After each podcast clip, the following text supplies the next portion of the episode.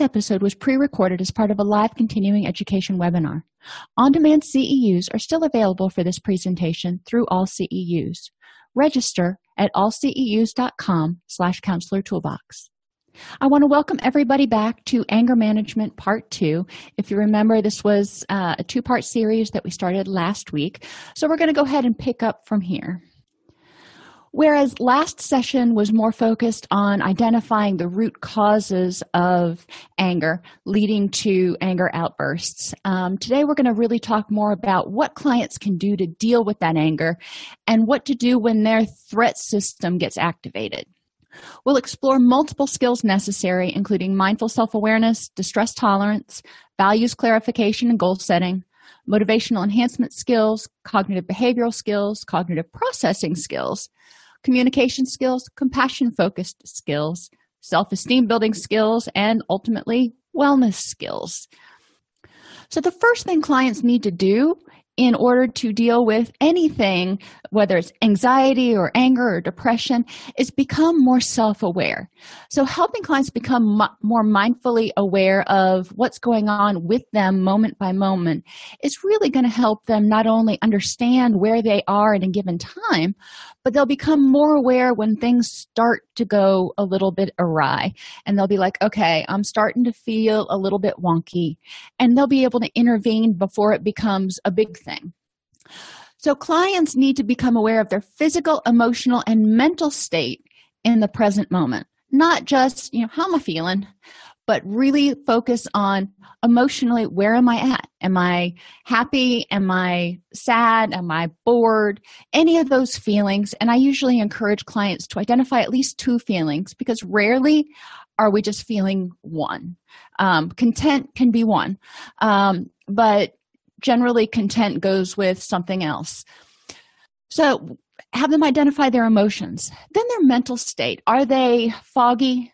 Are they able to concentrate? Are they being feeling like they're being kind of negative and most of their thoughts tend to be negative and critical? Or are they relatively optimistic today and creative? Um, and physically, how are they feeling? Are they achy? Do they need to take a time out and roll their shoulders because they've been typing on a keyboard all day? Um, does their neck hurt? Do they need to stretch? Do they need to get up and walk around or go to the bathroom? How are they feeling? Too often, you know, I think we're all guilty of this. We will be sitting there and we'll be doing something and we'll kind of be in the groove.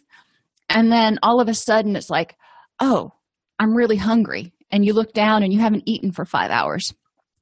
Um, so it's important for clients to become more mindful of how they feel moment to moment. And you know normally i talk about having them do a mindful scan uh, three times a day breakfast lunch and dinner. Well i've added to that because you know i like to.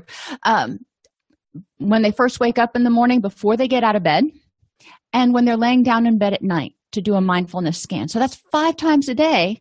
You know once they master the initial three add two more. Because when they before they get out of bed it's going to kind of set the tone for the entire day.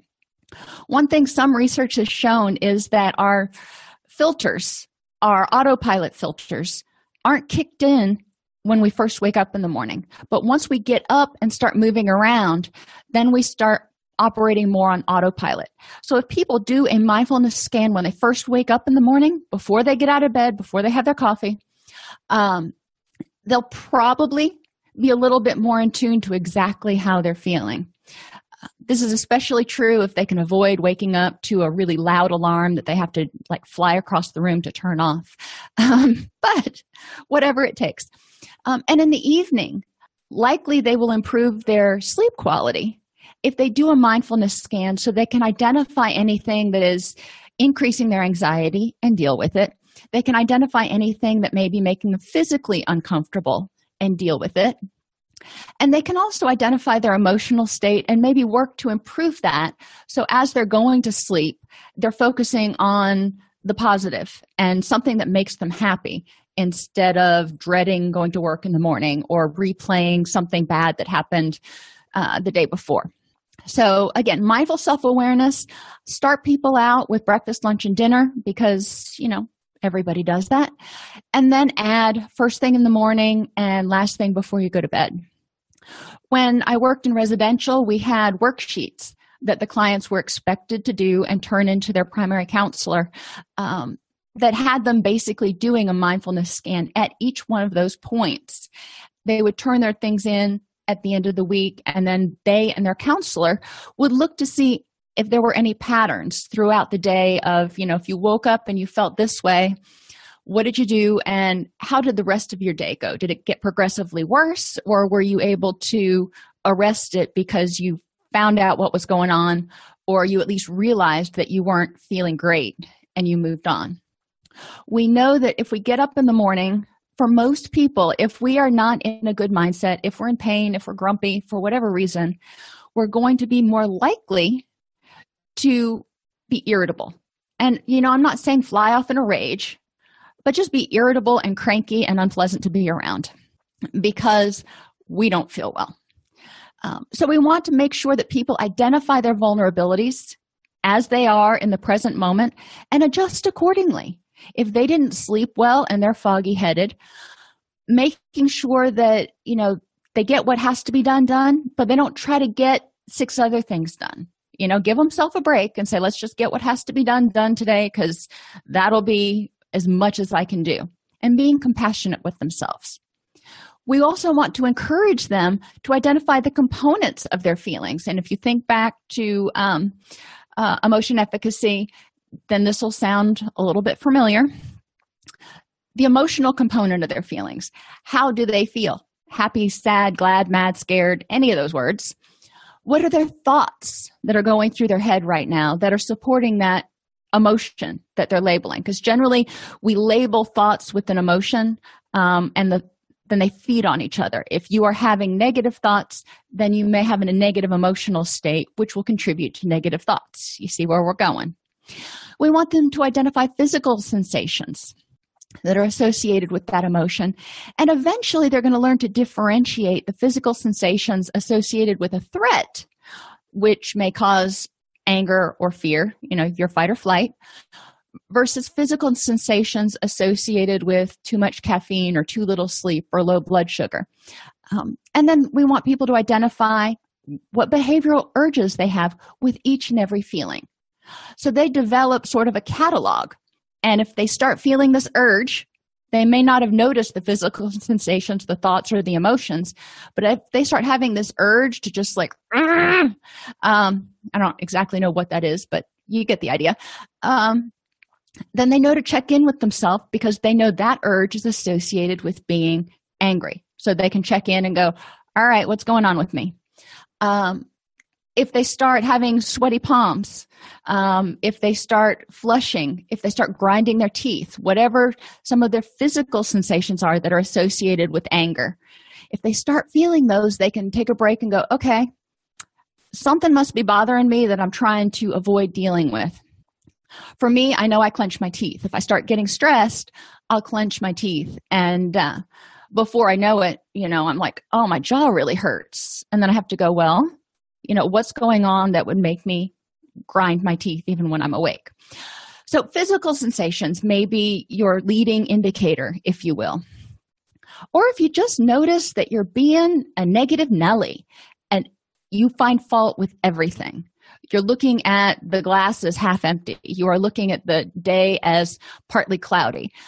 Then we want to say okay if you're having these negative thoughts what's putting you in that frame of mind so there's a lot that can be done with mindful self awareness to prevent vulnerabilities or to help people identify days when they're going to be more likely to be irritable, more likely to have an anger episode. And they can also identify leading indicators of when they are heading down that anger path so they can arrest it before they're rageful. They can stop it at like mildly irritated. Think about if you know somebody who hates standing in line. And this used to be a much bigger deal before smartphones and all that kind of stuff when people had nothing to do and they would just get so frustrated. But think about how people react in line. Um, some people start fidgeting and getting antsy, looking around, trying to find another aisle they can get in. Some people start talking more loudly. Some people start um, criticizing the cashier. Uh, you can listen in and see how different people have a different leading edge for their anger, but you can identify that you know, they're starting to get upset. So once they're aware of their anger, their anxiety, their distress, whatever label they want to put on it, we need to help clients learn distress tolerance skills. Distract, don't react. So when they first start getting upset, they have that adrenaline haze going on. You know, the body has said, okay, there's a threat. We need to dec- decide whether we're going to fight or we're going to flee. At that point in time, the person's automatic reaction, if you will, is the one that's going to be reward- going to be the one the person has had rewarded the most. Most of our clients, if they're in seeing us because they have anger management issues or anger issues, we can pretty well assume that anger has worked for them and that's their go to response, which has led to overgeneralization and all kinds of other stuff. So we know that they're likely going to respond with anger. Okay, we don't want them to do that. So we need to help them figure out how they can distract so they can move past that adrenaline kind of tunnel vision and make a conscious choice about what behavior to choose instead of just relying on the most automatic urge they can ride the wave. When they start to get angry they can identify how big the wave is. Are we talking it's one of those monsoon waves or is it just one of those little gentle rolling waves? And then where are you on the wave? Are you at the crest where it's just going to get better from here? Or are you are you building? Are you still building momentum on that anger? If you're building momentum we can help them identify strategies to help diffuse that and ask themselves questions like what is it about this situation that's making me angry? As they try to ad- address that it'll give their body time to get rid of some of the adrenaline. Another thing they can do when they're riding the wave is just experience it. They identify this is where i'm at on the wave so i guess i might as well just buckle up and hang on because it may get a little bit worse before it gets better but i can do this. So using mindfulness skills to just be aware of it identify it and let it go without trying to fight it going i should feel differently. But you don't. So let's just let it come and go and then you can decide what to do about it. Positive coping thoughts or affirmations. When something happens if somebody can say okay i've got this or it's all good or i can handle this some sort of positive affirmation that tells them this is not worth my getting all wrapped up and upset about because I can handle it. Remember, anger and fear, you know, and primarily we're talking about anger here, it's a reaction to a threat. So if the person can say this is not that big of a threat, then the anger is automatically going to diffuse. Mindful breathing. As we get angry, as we get upset, as our body perceives a threat, our respiration goes up, our heart rate goes up, if you can bring the respiration down, the heart rate will go down. The body associates that with calming. So, you know, there will be a cascade effect that's positive if people focus on their breathing. And this doesn't have to be four in and four out or six in and six out. It's just focusing on their breath as it comes in and as it goes out. When you focus on it, you don't tend to hyperventilate. You know, if you're focusing on inhaling deeply and exhaling, you're not going to be doing the you know rapid shallow breathing that most people do when they start to get really upset. Do the opposite. If somebody says something that's snarky to you or if something happens that makes you um, feel like you get this rush of anger put a smile on your face. Uh, this isn't the way to cope. This doesn't fix the situation but if you are doing the opposite, it helps de escalate the situation so you can make a more rational choice. Um, you know, sometimes somebody will say something snarky and it's not the time or the place to handle it but you need to figure out a way to get control of your own anger so if you just plaster a smile on your face and you're like all right it's all good i got this it can help your body kind of trick your mind into saying this isn't as much of a threat as I might have initially perceived. And then sublimation, which is sort of a Freudian defense mechanism, but you know, Freud and I kind of get along in some respects, is taking energy that would normally be used for something that is antisocial, like breaking stuff or screaming or whatever, um, and using it for something pro social. So instead of getting angry and throwing something across the room, take that energy and go for a walk. Do something proactive with it. I pull weeds. If I've had a bad day, my kids can rate the level of my mood by the size of the power tool that I'm using. If I'm just pulling weeds by hand, I'm good. You know, they can come out and ask me whatever. If I'm using the chainsaw, probably ought to give mom some space. so you can have an idea um, of different ways that you can use your energy. So if you have a lot of pent up energy and frustration, maybe you need to go dig a hole out in your garden or do something that's really energy intensive to deal with that intense feeling until you can figure out exactly how to deal with it using the rational um, your more rational mind now going back to and this is part of dbt but it's also part of act and you know, many of your other behavioral therapies. Ultimately we're trying to help people work towards their goals. So what are their values? And if you google um, values worksheets or um, values list you can come up with a whole slew of different worksheets that you can download for your clients that list different values like compassion, creativity, loyalty, patience, tolerance, determination, honesty, faithfulness, courage, optimism, integrity, and more. Um, I have them identify which ones are important to them and in what way those affect their goals in their relationships with their family, in what ways those impact their goals at work, in what ways those impact their goals and how they interact with society in general and themselves. So I asked them to look at that and set kind of set goals. If I want to be considered compassionate, great. That's my goal out here. You know, maybe I already am, but if I, that's something I need to work for or work towards, then I know that when I have an anger situation, I need to stop and remember okay, I want to think of myself and I want others to think of me as compassionate. So, is getting all up in Bubba's face and screaming going to do any good? And is it going to get me closer to where I want to go? And the answer is no. So, um, understanding your values or having clients understand their values can help them make better choices in their responses to distress. Distress happens, anger happens. You know, that's just the way we're wired but the way we choose to deal with it is well within our wheelhouse. Another thing we can do is ask clients, What's important to you? In five years, what do you need to have to be content? Because sometimes they'll go through that values list and they'll check off like you know, half of the things on there.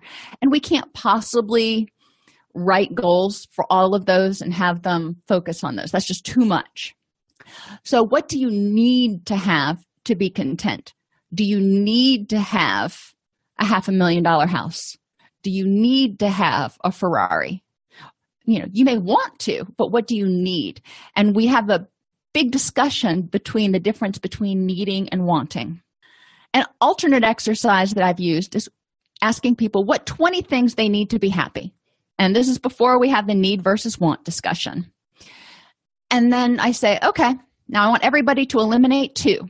You know you can't have all 20 now. You can only have 18 so eliminate two and we keep going through and doing this um, and talking about why they eliminated what they did until we get down to where each person only has six things left now by the time you get down to six that's pretty bare bones and that's identifying what is really core in this person's value system and we can set goals around those um, so, ACT interventions. One of the things we can do is ask clients why they consider anger to be a problem. Anger is a feeling we have. And instead of resisting it and trying to tell yourself you shouldn't be angry, accept it. Anger is what it is. And it's really kind of cool because it's your body's way or your brain's way of saying there's a threat and you need to be protected. So, what is it about anger that's a problem?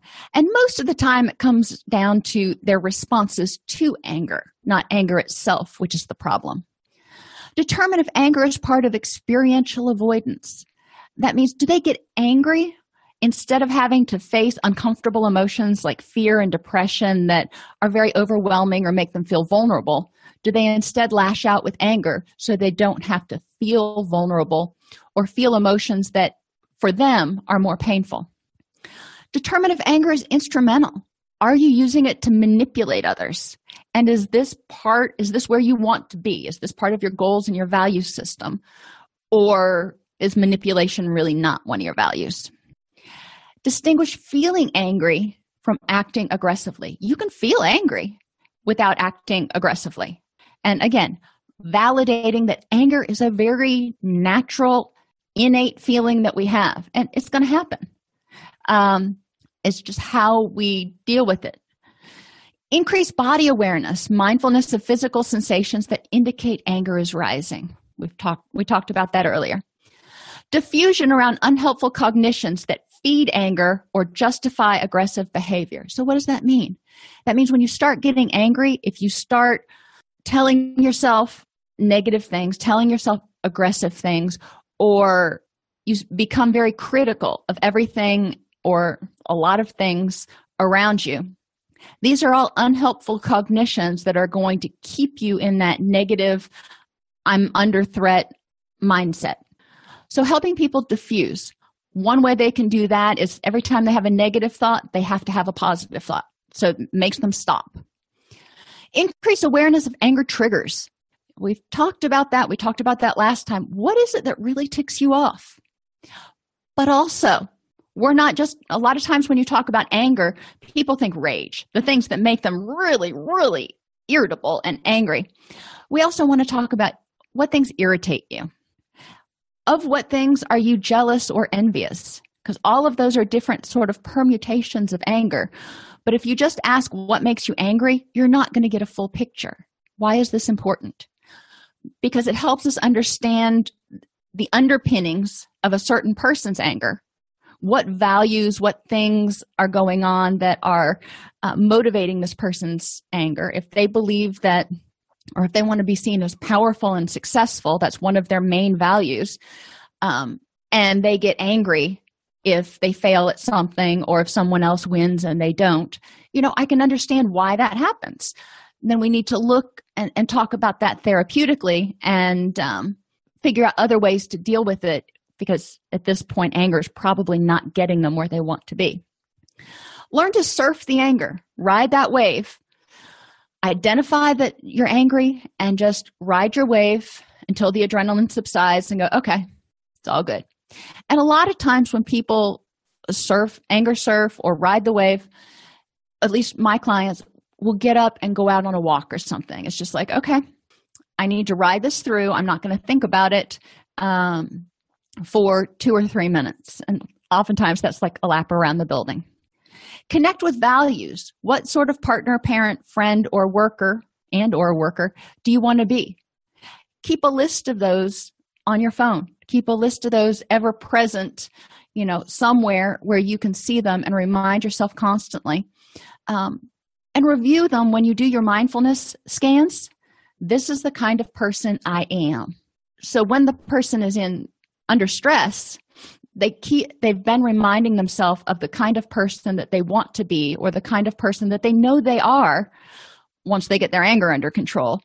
And it's easier to remember why they don't want to lash out. Encourage them to do imaginary rehearsal of values consistent responses. And i think we've talked about this before. They can imagine situations that really get under their skin, that really get their anger or irritability going, and figure out how they're going to deal with those and practice in their mind dealing with those. Practice in session, in individual or in group, dealing with those. Because what's a trigger for one person is likely a trigger for multiple others. But they can also do things, and I've done this before. I, have I've uh, brought in clips from different television shows like Dr. Phil or back in back in the day Jerry Springer. You know, there's a lot of stuff that can get people irritable on there. And we talk about, you know, what was it about this that triggered your anger um, or got you all fired up and how could you best handle it? We also look at what happened, especially on the Springer show where people would really demonstrate poor anger management and we would rewind and say okay now what anger behaviors did you see leading up to this? Did you see the person start fidgeting in their seat? Did you see them start clenching their jaw? Did their facial expression change? So they become more aware of what anger looks like in other people. And they can also at the same time become more aware of their own anger clues. Motivational enhancement okay we're going to work on anger management. Great. But you know what? Anger and anger outbursts serve a purpose and the person uses them as their go-to response because they have produced the most benefit. So we've got to figure out why is it again that i'm giving this up? So we want to look at motivational enhancement again. What are the benefits of staying angry? Continuing with this behavior the way it is. Why are we highlighting this because we need to find other ways to meet those needs.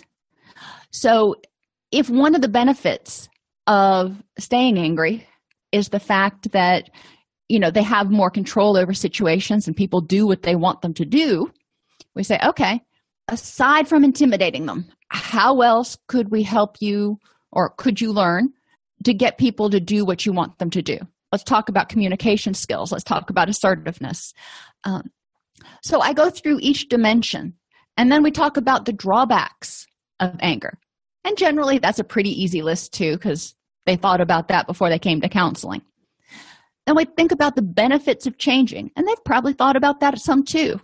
Um, but change and letting go of the anger is not a panacea because sometimes they're going to feel vulnerable and that may be a drawback to changing.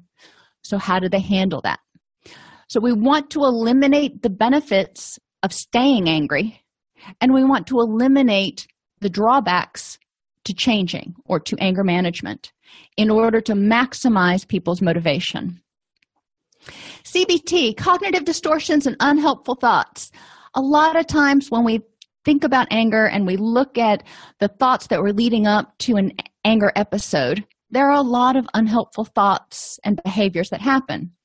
All or nothing thinking. You always do this, or you never hold up to your end of the bargain. Which leads to you know also overgeneralizing. You never do this at home which means you must never do it ever and always. Mind reading um, or intention forecasting. If somebody comes up and says something to you asks you to do something and you get irritated because you just know that they're doing that because they want to make you look stupid or you know they did that because they were trying to embarrass you really um, how do you know what they're thinking? Feelings are facts. I felt angry for a minute, therefore it must be threatening. Not necessarily.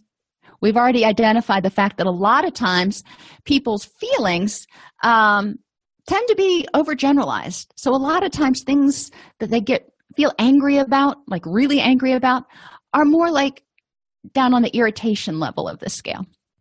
Tunnel vision only seeing one thing and what's going on. I don't care what happened in your life. I don't care what's going on with you. You are going really slow right now at getting me checked out, and I feel annoyed. Therefore, you must be trying to annoy me. I don't know any cashier, well, that, that generally does things to try to annoy people. I'm sure there are that just kind of get snarky every once in a while. Um, but a lot of times, if somebody feels angry, then they find a way to justify their anger instead of saying, Is this anger justified?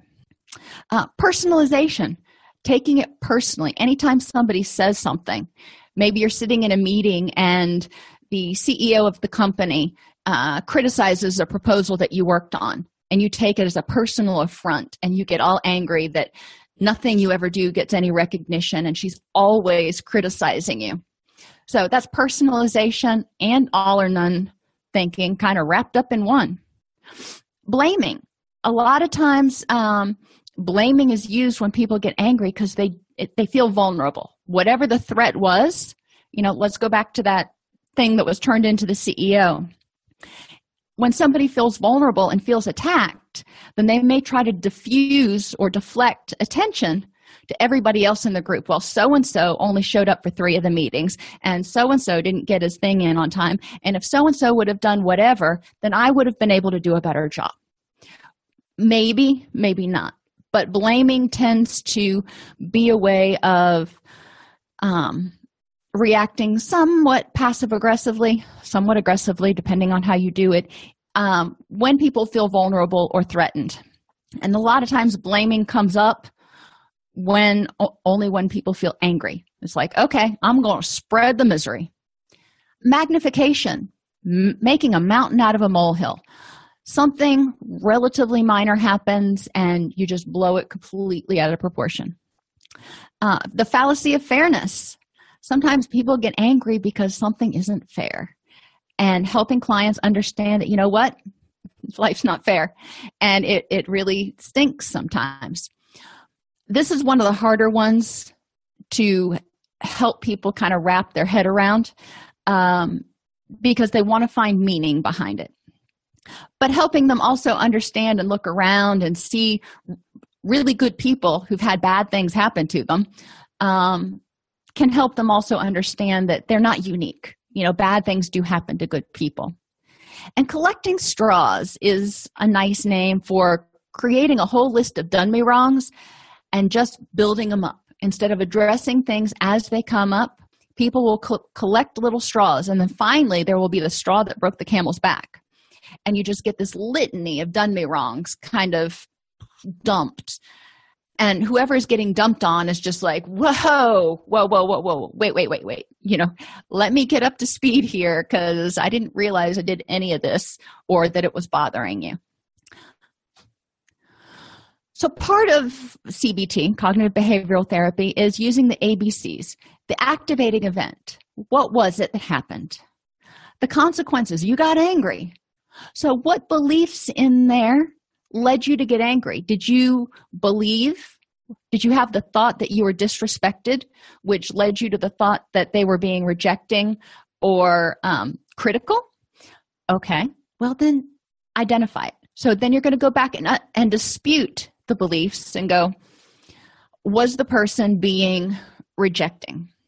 Maybe, maybe not. You know, I can't forecast what's going to be unhelpful and what's going to be as they would say irrational um, without seeing each individual situation but okay they mark out the ones that are unhelpful then they may be left with some that are still negative you know maybe this person that they're interacting with is just an unhappy person so you need to decide at that point is getting angry with this person the best use of your energy? Is it going to change anything?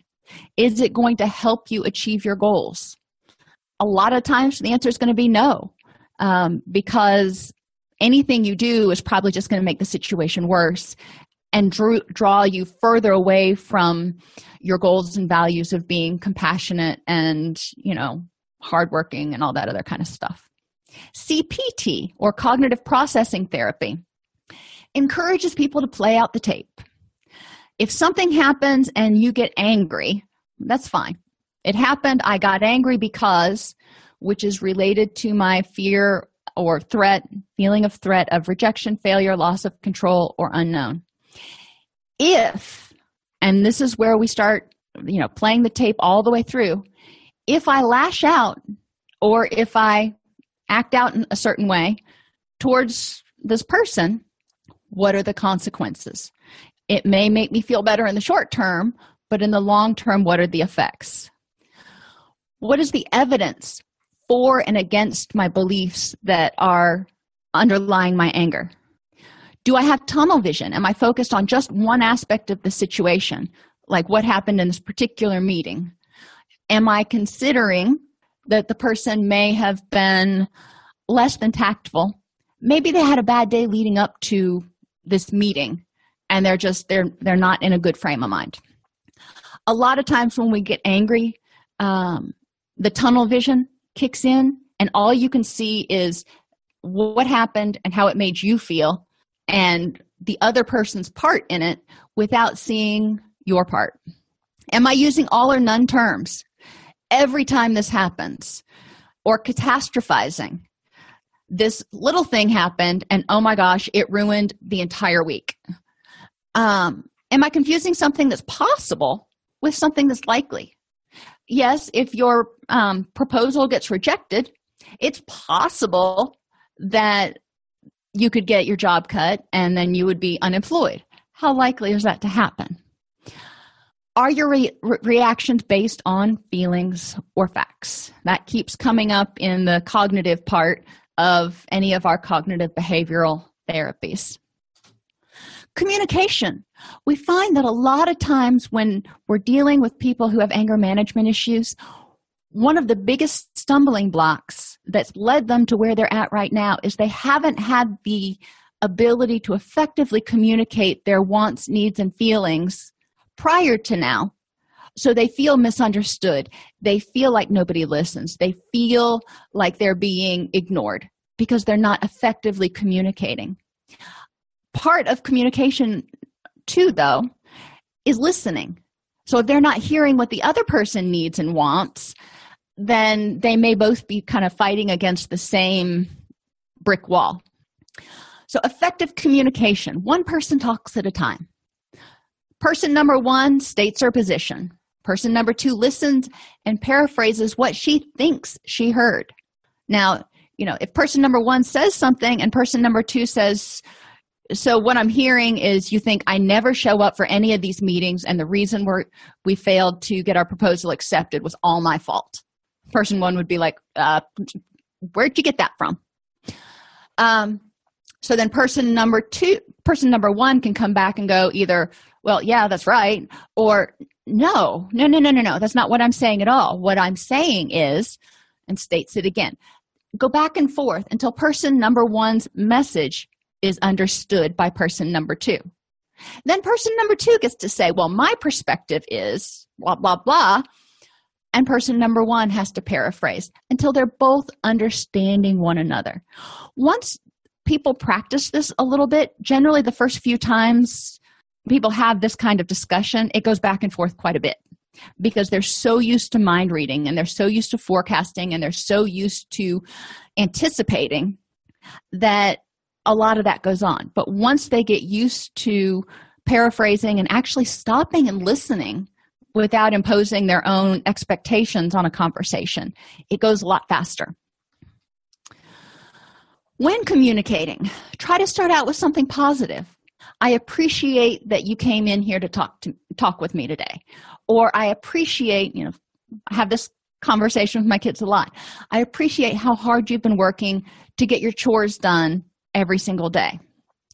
Um, one thing I'd like for you to do, uh, focus on a little bit more, is you know for me it's getting the corners underneath the cabinets when you when you mop the floor.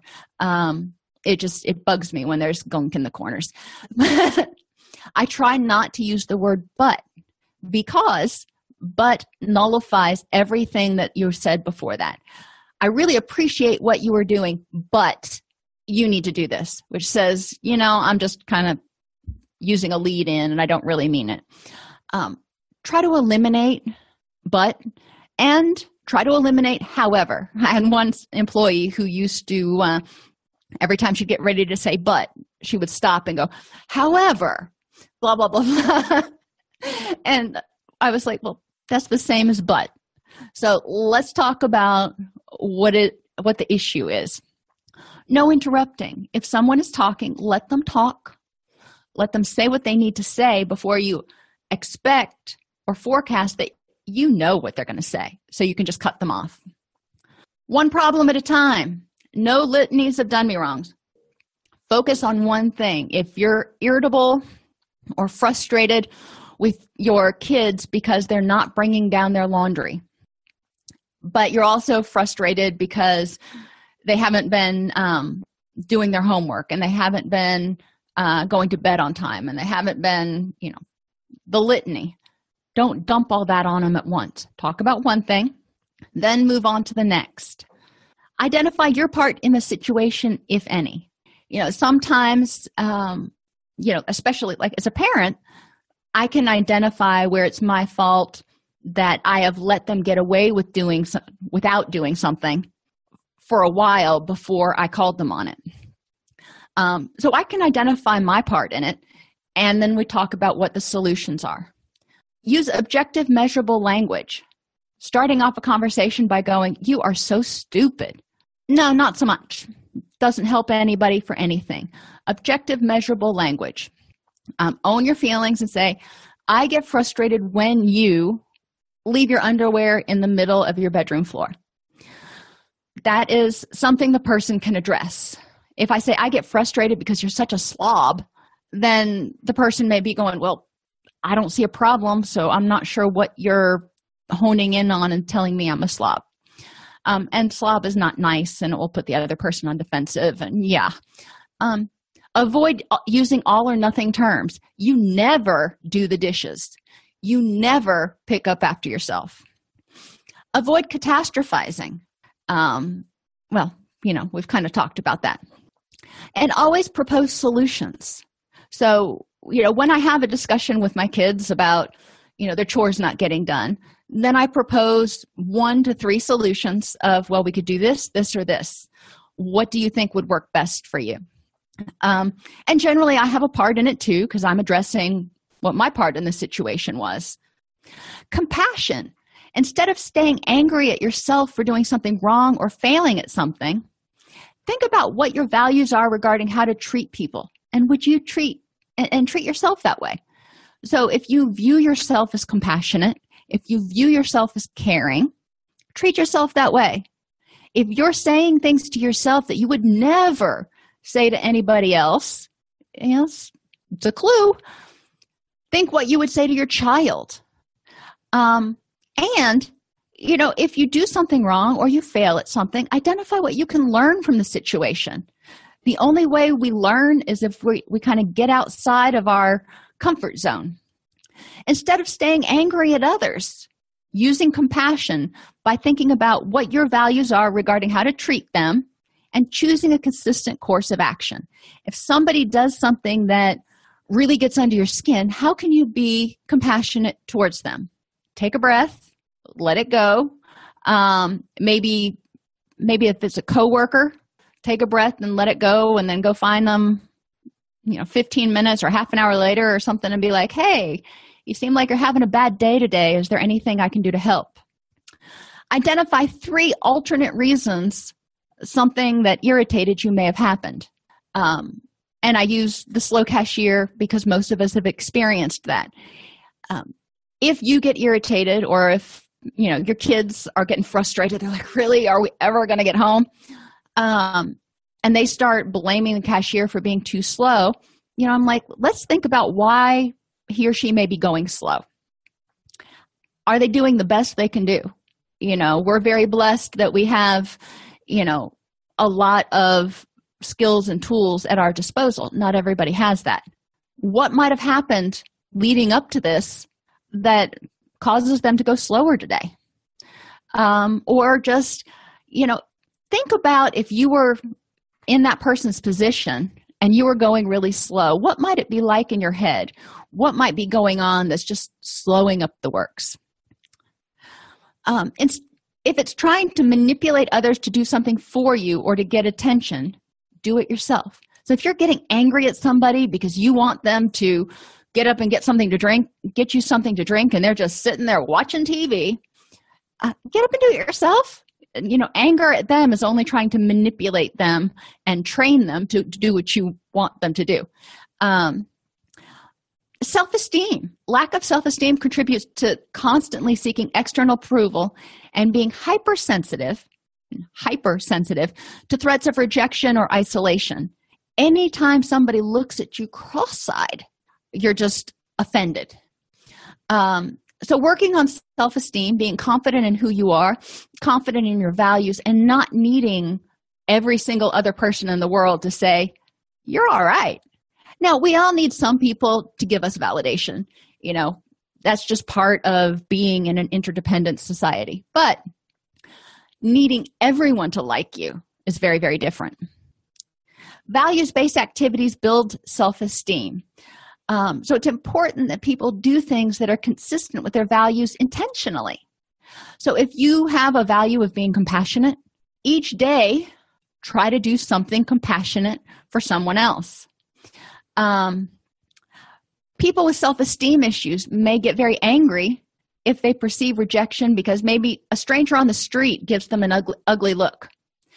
So if their um, initial response is to get offended and get angry and be like, I wonder what was wrong with him, um, that's going to have a much different outcome than if their response was, Oh, golly, that person must be having a really bad day.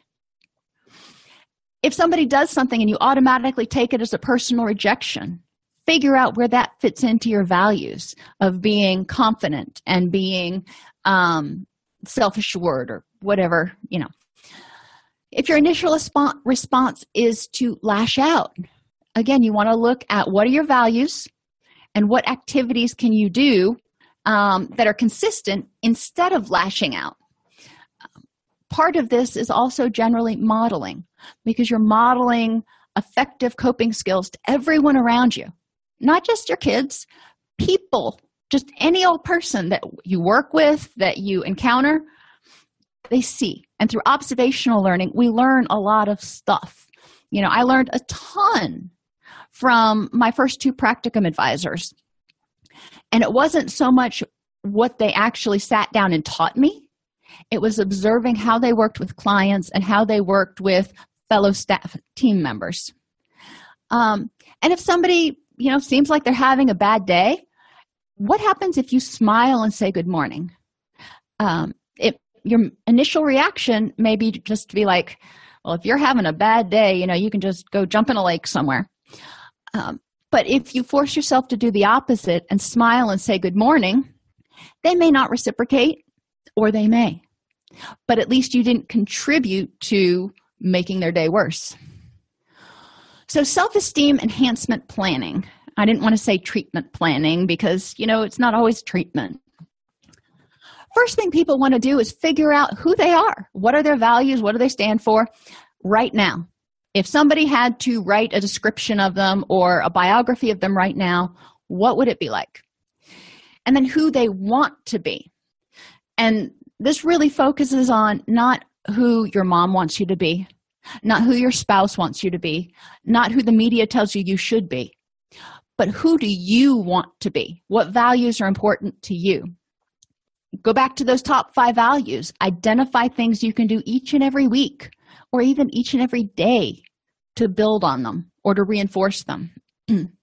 Keep a journal each day of what you did to embody your values. Five values, five pages in a journal. Each day, add something to each page. Um, or focus on a value a day. So you have five values, there's five days in a work week. So Monday's compassion, Tuesday is forgiveness, Wednesday is dedication, whatever it is for you. Um, and then write a journal or at least reflect on how it felt to embody that particular value that day. Self esteem can also be done, or self esteem work can be done through the mirror exercises. You are the friends you keep. So I would say to somebody, I want you to tell me about your friends, your good friends. What characteristics do they have? Because generally, the characteristics they have are the same ones you have.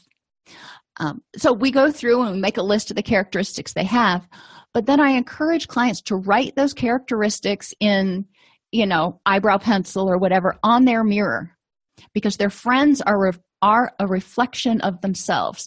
So if their friends are really awesome, then guess what? They probably are really awesome too. Uh, the way to go list, and you can do this. I've done this as either tearing down a brick wall or building up eggs.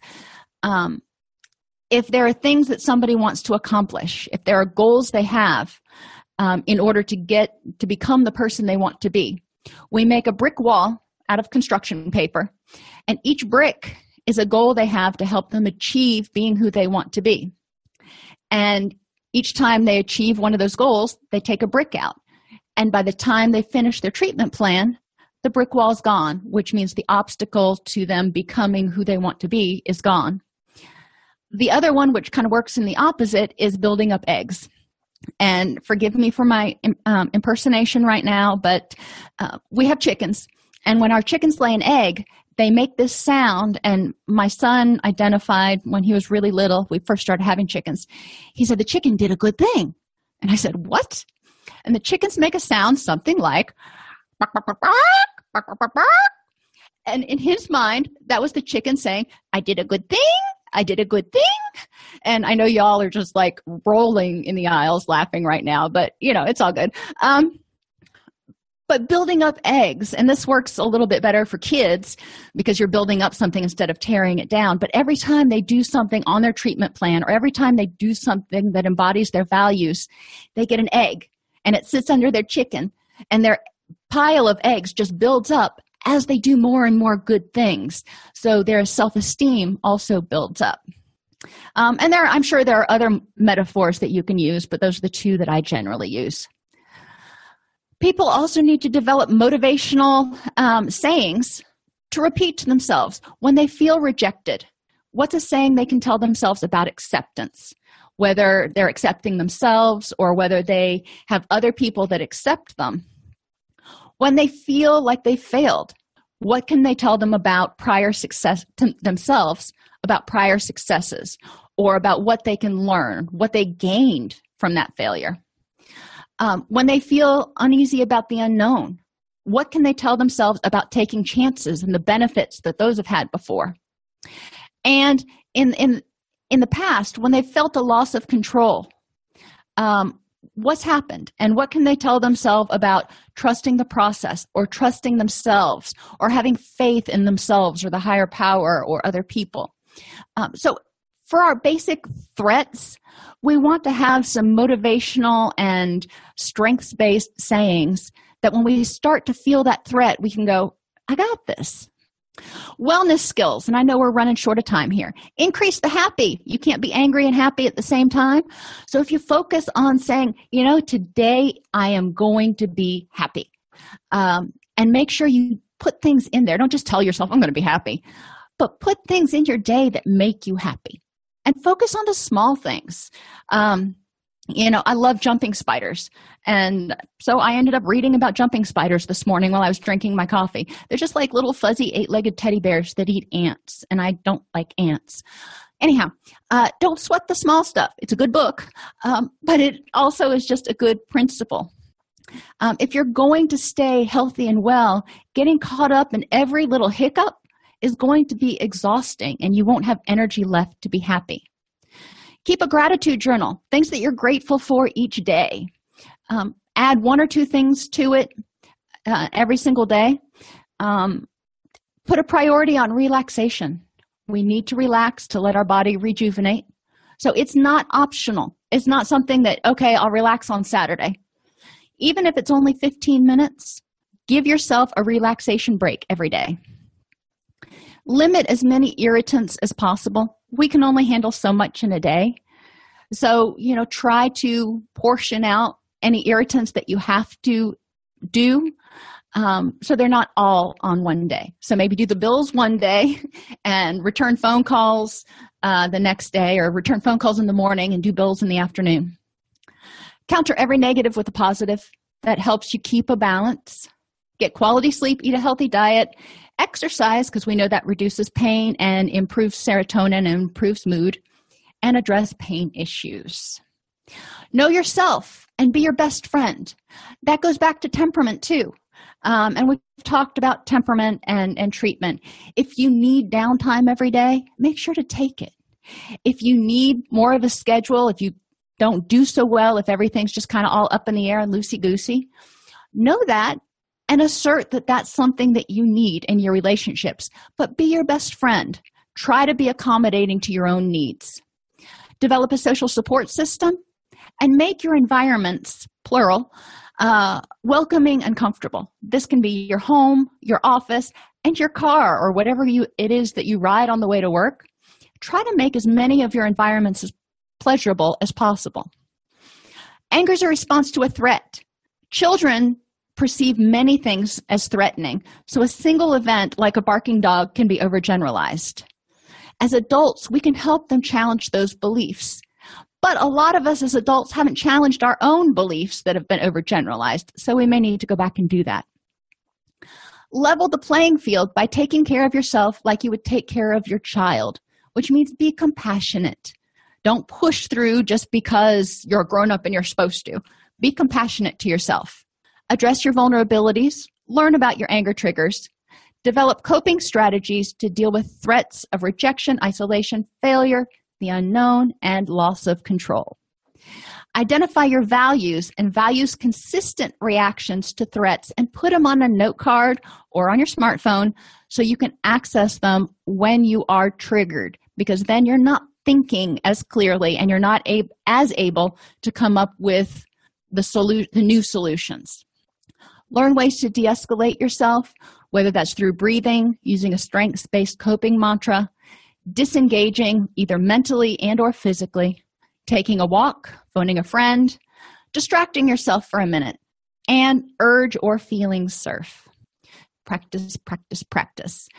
If you practice using these when you are not in the midst of an anger situation with someone else you will be more able to do it um, when you are uh, with other people. And keep an anger log to track your progress because progress can be incremental but you can look back over three months of an anger log and go hey i'm doing good. So encourage people to keep an anger log. Are there any questions? If you enjoy this podcast please like and subscribe either in your podcast player or on youtube you can attend and participate in our live webinars with dr snipes by subscribing at allceus.com slash counselor toolbox this episode has been brought to you in part by allceus.com, providing 24 7 multimedia continuing education and pre certification training to counselors, therapists, and nurses since 2006. Use coupon code Counselor Toolbox to get a 20% discount off your order this month.